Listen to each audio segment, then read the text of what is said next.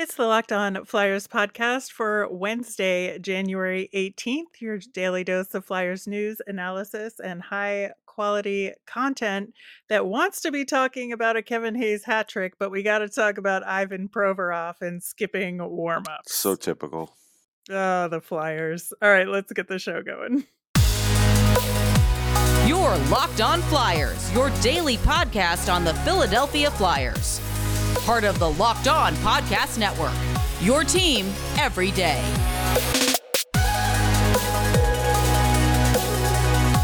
Hey, I am Rachel Donner. I am here with Russ Cohen, as always, on Locked On Flyers.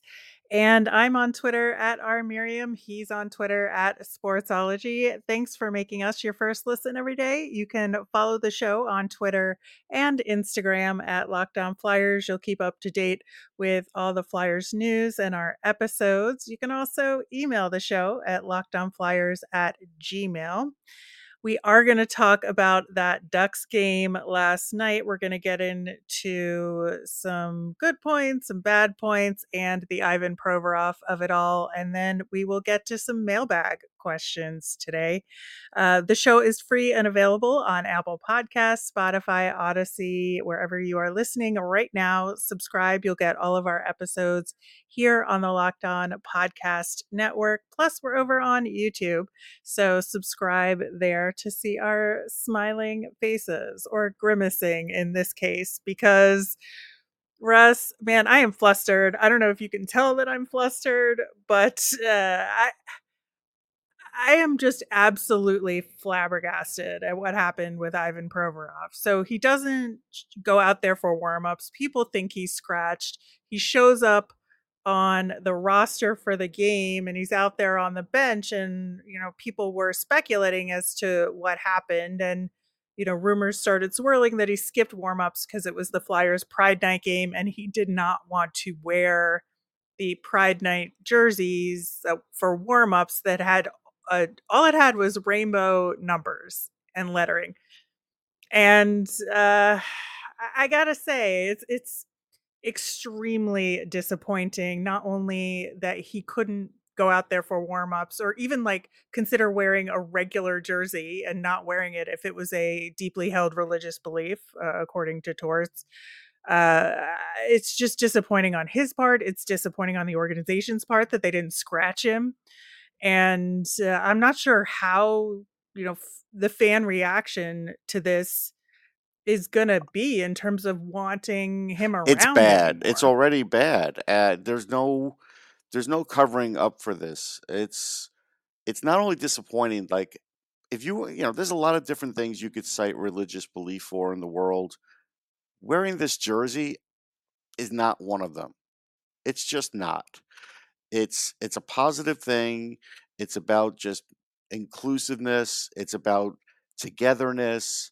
There there is nothing that would ever stop somebody from wearing it because it's, you know, sends the wrong message or something like that. It's it's ridiculous and and I really don't like or approve of the way anything any of this was handled.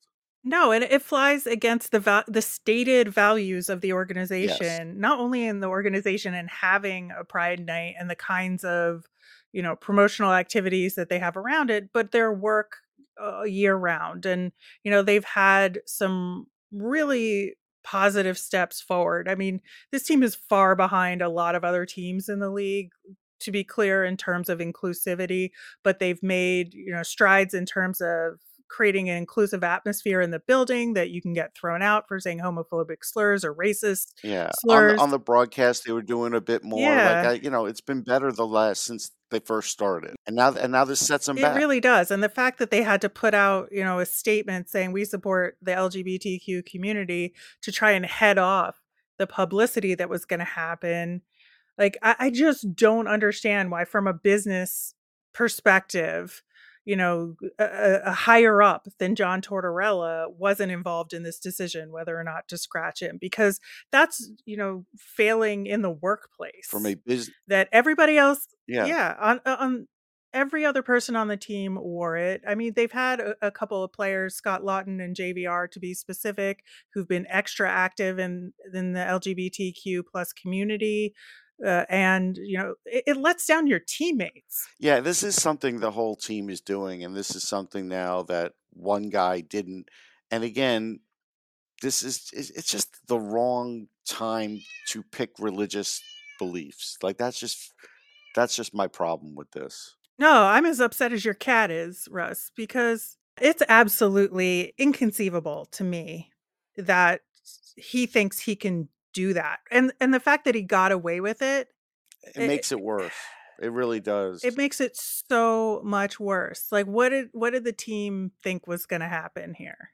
I'm not sure, and it really it's going to be worse the day after. Like the what's going to be written about it, what's going to be said about it, the groups that are going to be posting whatever they might say. Like this isn't going to just go away in a day. This is, you know, this is a a, a stain. It's a bad mark, and I'm just, you know, upset about it. Yeah, and again, especially after the team I think has made slow but steady progress on this front in terms of being more inclusive across the board. And and I think that um you know, there's room here for him to have these religious beliefs that he feels strongly about and not cause a problem like this. Why this year? Why now? They've done this before. This is not their first Pride night. Well, no, this is their it's not their first Pride night, but it's their first time where they've had Pride themed jerseys.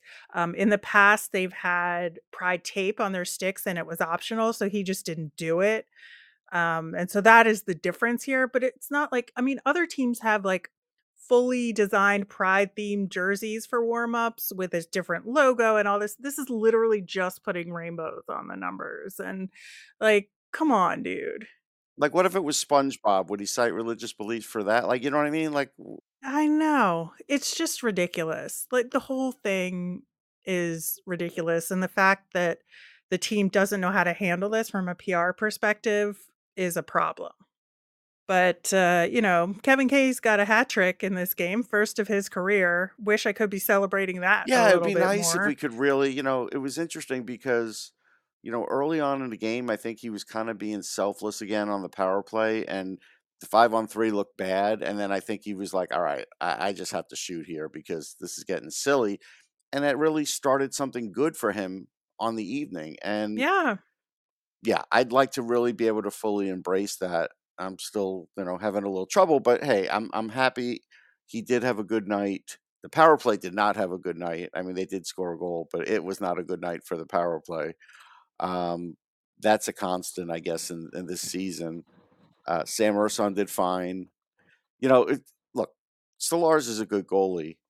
Uh, the first period was a little worrisome though because they were pouring it on and they only had one goal, and that a lot of times that doesn't turn out well. So this is, you know, right. this is a case where it did, and and that's good. You won one that you should have won, and coming off the Boston loss, you know, that's that's a positive.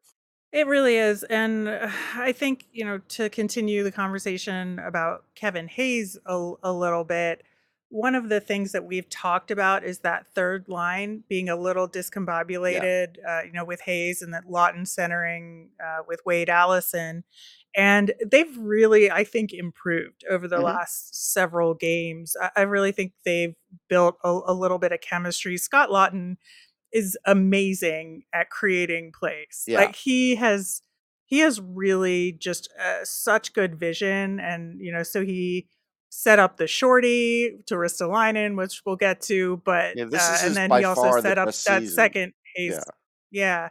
And I just love what's happening there. And I think Wade Allison is learning to play with hmm them much better. And you saw him like get a little bit more involved in this game, you know, as far as connecting between the three of them a little bit better.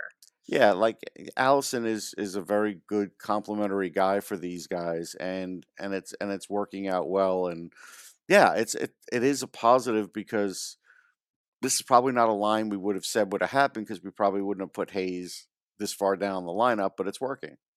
Yeah, it's, um, eh, you know, it it's a good thing, I think, you know, for all 3 of Mhm. them. I think Hayes getting back on the scoreboard a little bit more, you know, looking like he was earlier in the season, Laughton continuing to have a great season, and Wade Allison, uh, being part of that mix as well. We have a lot more to talk about with this game, Uh, as well as maybe some potential new jerseys next year, so we're going to get to that coming up next.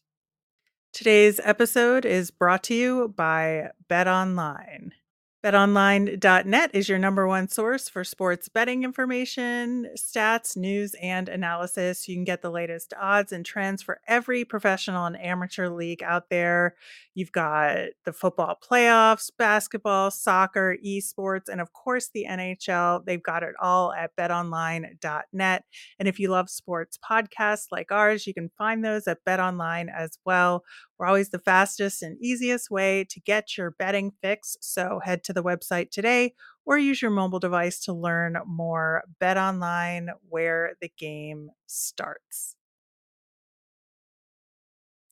Russ, continuing our conversation about last night's game, and uh, I, think the Rasmus Ristolainen of it all Mhm. has to be, you know, other than Kevin Hayes, the biggest highlight. You know, him finally getting on the board for the season and and a shorthanded goal to boot. I think it was so nice and such a good reward for his hard work and really molding himself to be a much stronger defenseman than he has been in the past. Yeah. I think again, he's he's doing exactly what the team wants him to do. He's been executing for a while now. Now the snarl has come back. He gets a goal here, which is fantastic, and you could tell by the way he scored it, like it was like, yeah, okay, now things are starting to roll the right way for me. It it was really nice to see.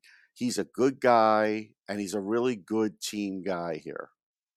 Yeah, and and it was a really pretty shot too. Yeah, it was actually. It was, you know, he has it in him, but he's not going to, you know, try and do that all the time. But this was an opportunity, and look, it was it was better than Maxime Comtois' break. We'll say that.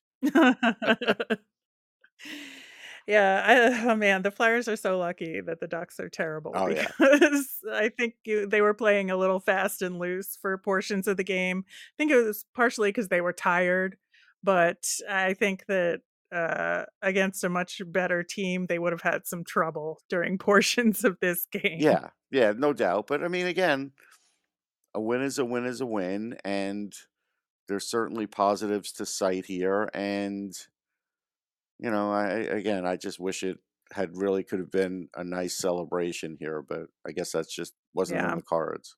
right. Oh, also a really nice goal from Morgan Yes. Frost, uh, lest we forget, you know, between the legs and, uh, up and over. Yeah, this time doing it in the right zone. Yep. Yep. So that's that's a positive as well. Um, so yeah, I mean, ultimately this is a a really good effort.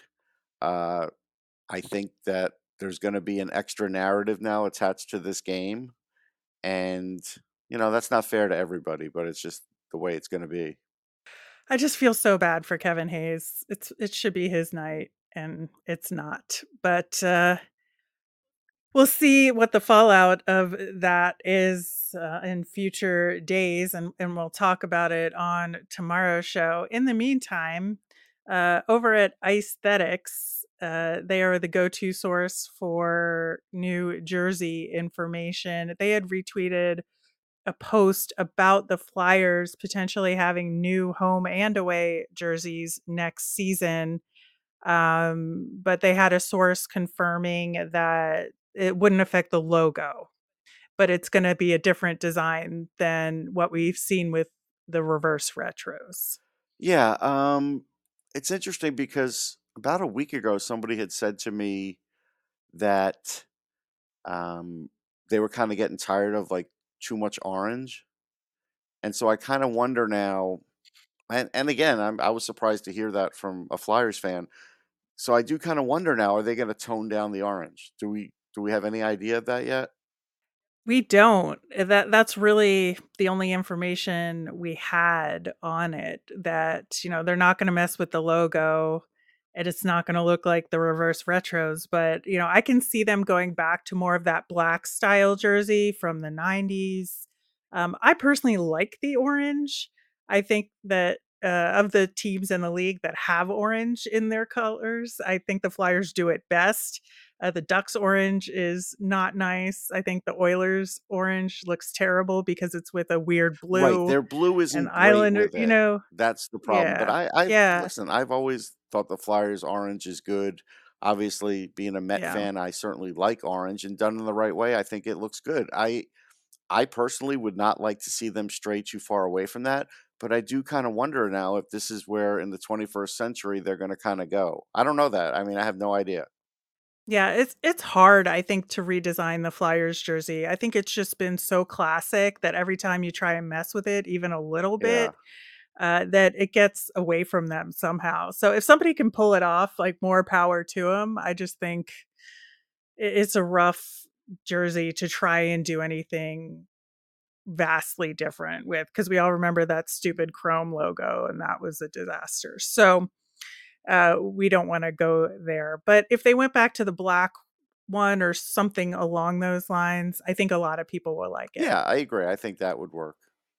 Alright, uh, we have some mailbag questions to answer on today's show. Uh, we'll get to a couple of them now and a bunch more in the next segment, but, uh, the first one from Louis is about some prospects. Uh, going forward, what do you see the development plans being for our top prospects such as Gauthier, Brink, Desnoyers, and Foerster, and what do you see their ceilings being? Well, being? Gauthier is you know, has a ceiling to be a top line player. I think, uh, he should go back to BC for another year. I've cited the reasons really because playing center, I think, uh, under a John Tortorella system, you're really gonna have to be completely solid at both ends, and I I just I just feel like he he's gonna wanna wait a year on that just to for his own sake, for the right development of it, I just think it it makes the most sense. Uh, Desnoyers is going to be a guy that, uh, has a lot of tools, and we're always gonna cite that he's a great skater and everything, but he is really going to have to, um, round out his game, and, you know, to round it give him the best chance to round out his game, I think he's gonna have to have another year with the Phantoms for sure. Uh, Brink clearly needs the rest of this season to to Definitely. get where you say, "Okay, I forget he even has a hip injury." So, I think that's pretty obvious. Then bring him into camp. I you know, I I would hope the Flyers would have a good enough team that he wouldn't have to start or have the pressure to start the year in camp, uh, with the team so that, hey, if he plays, like, 6, 7 games in the A and and he's ripping it up, then you could always bring him up. I just feel like let him get this development, and he's missed development time here, and while it may not show at the beginning, it always does rear its head even at some point in a guy's career. It could be late in the season, you know, so I just don't wanna see him hit the wall. So I think, uh, they have to be careful about and Foerster, look, let him have a great summer. I I think he needs to just finish out the year in Lehigh. Hopefully, he you know, he's their best player by the end of the year. He's close. Uh, let him have a great summer of training, and then we'll kinda see where he's at. Again, he's only gonna be 21 going into next season, so if he starts out in the AHL, it's no big deal. Like, there are teams like the Red Wings and other teams that let guys play 2, 3 years in the AHL, so don't get caught up with, you know, and hung up on that.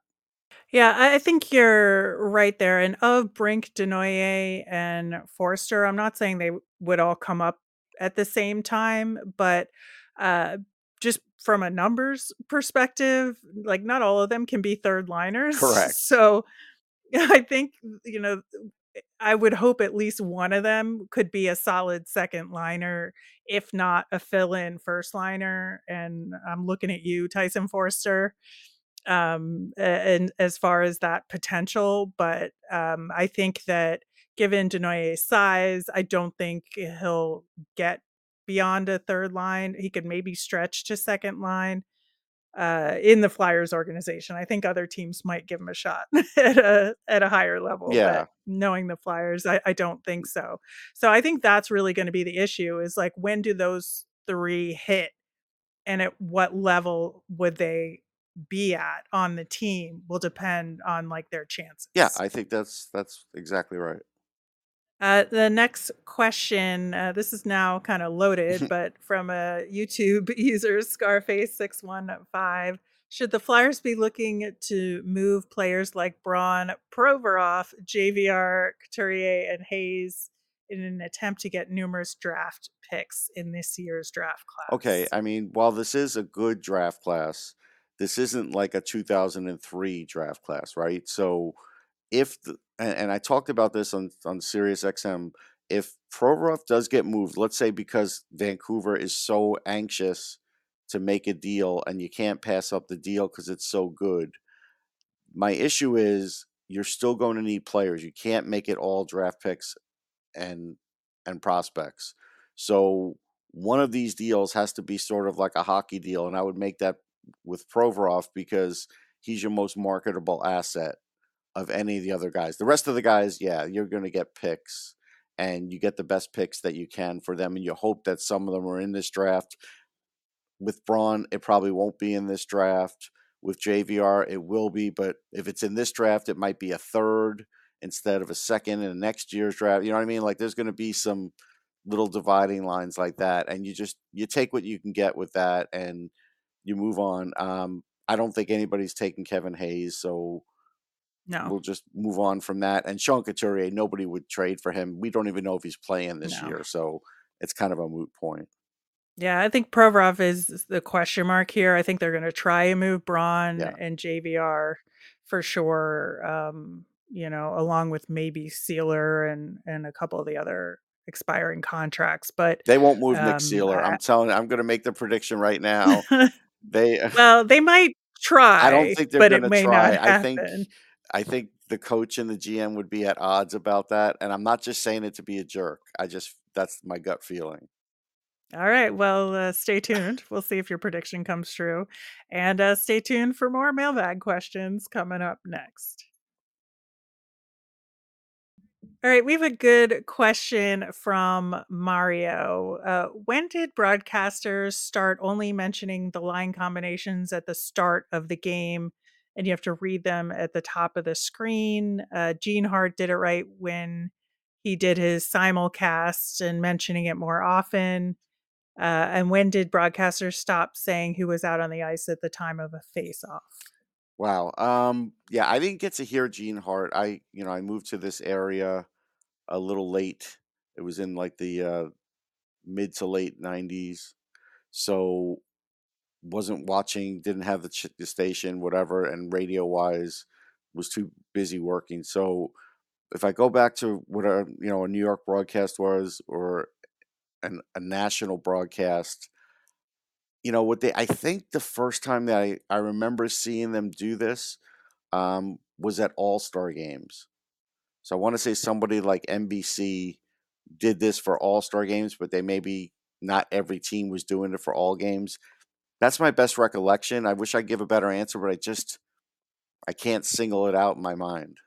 the the answer is sort of in the question because when you have a simulcast you have to describe things for radio Right. listeners and so that's why you heard the names mentioned more often whereas now they're depending on you know the visual of tv plus closed captioning plus everything that's on the screen plus you have second screen on the internet hmm where you can like watch the game cast and everything is there for you. So they're trying to do a little bit less hand holding with that sort of thing but there are some times where i would like to hear a little bit more so i understand where the point of the question is coming Yeah, I get that part. I do. um yeah i think you know sometimes you just want to know um I, I think they do a decent job of saying who is taking the face off you know especially if somebody uh, gets uh, dinged and has to switch out with somebody they do a good job of that but um yeah it, it is a delicate balance with the broadcast and, and trying to be engaging but not um, tell people things that they can most likely see in front of their faces if they're not visually impaired. Yeah, the So, unfortunate part is, I guess, that teams in in today's world that have sort of cut back and are doing the all-in-one broadcast, the the viewer loses out, and these are some of the finer points I, I feel like the, they lose yeah. out on. Uh, this is another good question. If you are torts, how do you balance keeping these lines consistent because of success and growth versus getting other guys chances or trying new things? Well, I think they're rapidly coming up against the point that in like two weeks, when they see that they're clearly out of it, I don't think there should be any set lines at that point. I think that's when you really start these developmental lines and looking towards the future. There's going to be a point where John Tortorella has to say, okay, even if he doesn't admit it publicly, he doesn't have to, but he has to just say, okay, I see what's happening here. So now I've got to see what maybe looks good for next year. And I think that's coming. I think that's very soon. Yeah, I think that's a, a fair point. I think that when you are, you know, in a point where you're on a hot streak and you want to keep that going, you know, of course you want to keep these lines consistent. and You want to, you know, keep the good vibes going, so to speak, uh, and and try and win some more games and um, have some positivity around the team. Uh, but yeah, I think you know if they if they start losing a little bit more, or if um, you know post trade deadline you want to try some other stuff out, I think that that is definitely the way to go. Uh, we've got one more question here. Uh, Florida has been having a rough season. Do you think there's a shot that that 2024 first rounder will push to 2025? Uh, I don't know what the exact the terms are. What's It's a top 10 protected okay? I So, I don't think they're going to be in the top 10. I they could, but my sense is they probably won't be. So I I don't think that's going to happen. yeah, I think we'll see what they do in this next off season, and that'll kind of determine what next year will look like for Right. them, and we'll know kind of what the chances are then. I think it's it's almost too soon to Yeah. start Yeah, thinking because I'm trying to think what they'll look like next year too. But I still think they're in a win now mode next year. So it all depends on how much cap space they have. There's a lot of variables. All right, that will do it for today's show. Uh, we will be back tomorrow. Of course, we're going to preview the game against the Blackhawks. We're going to talk about a prospect that Russ saw recently in person, Will Smith. And uh, we will also be continuing to talk about the fallout from this Ivan Provorov situation. As a reminder, we always want to hear from you. So if you want your question answered on the show, you can email us at lockedonflyers at gmail. You can tweet us at lockedonflyers or comment over on YouTube. I'm Rachel. I'm on Twitter at rmiriam. That's R M I R I A M. I'm Russ. I'm at Sportsology. S P O R T S O L O G Y. Have a great day, everyone.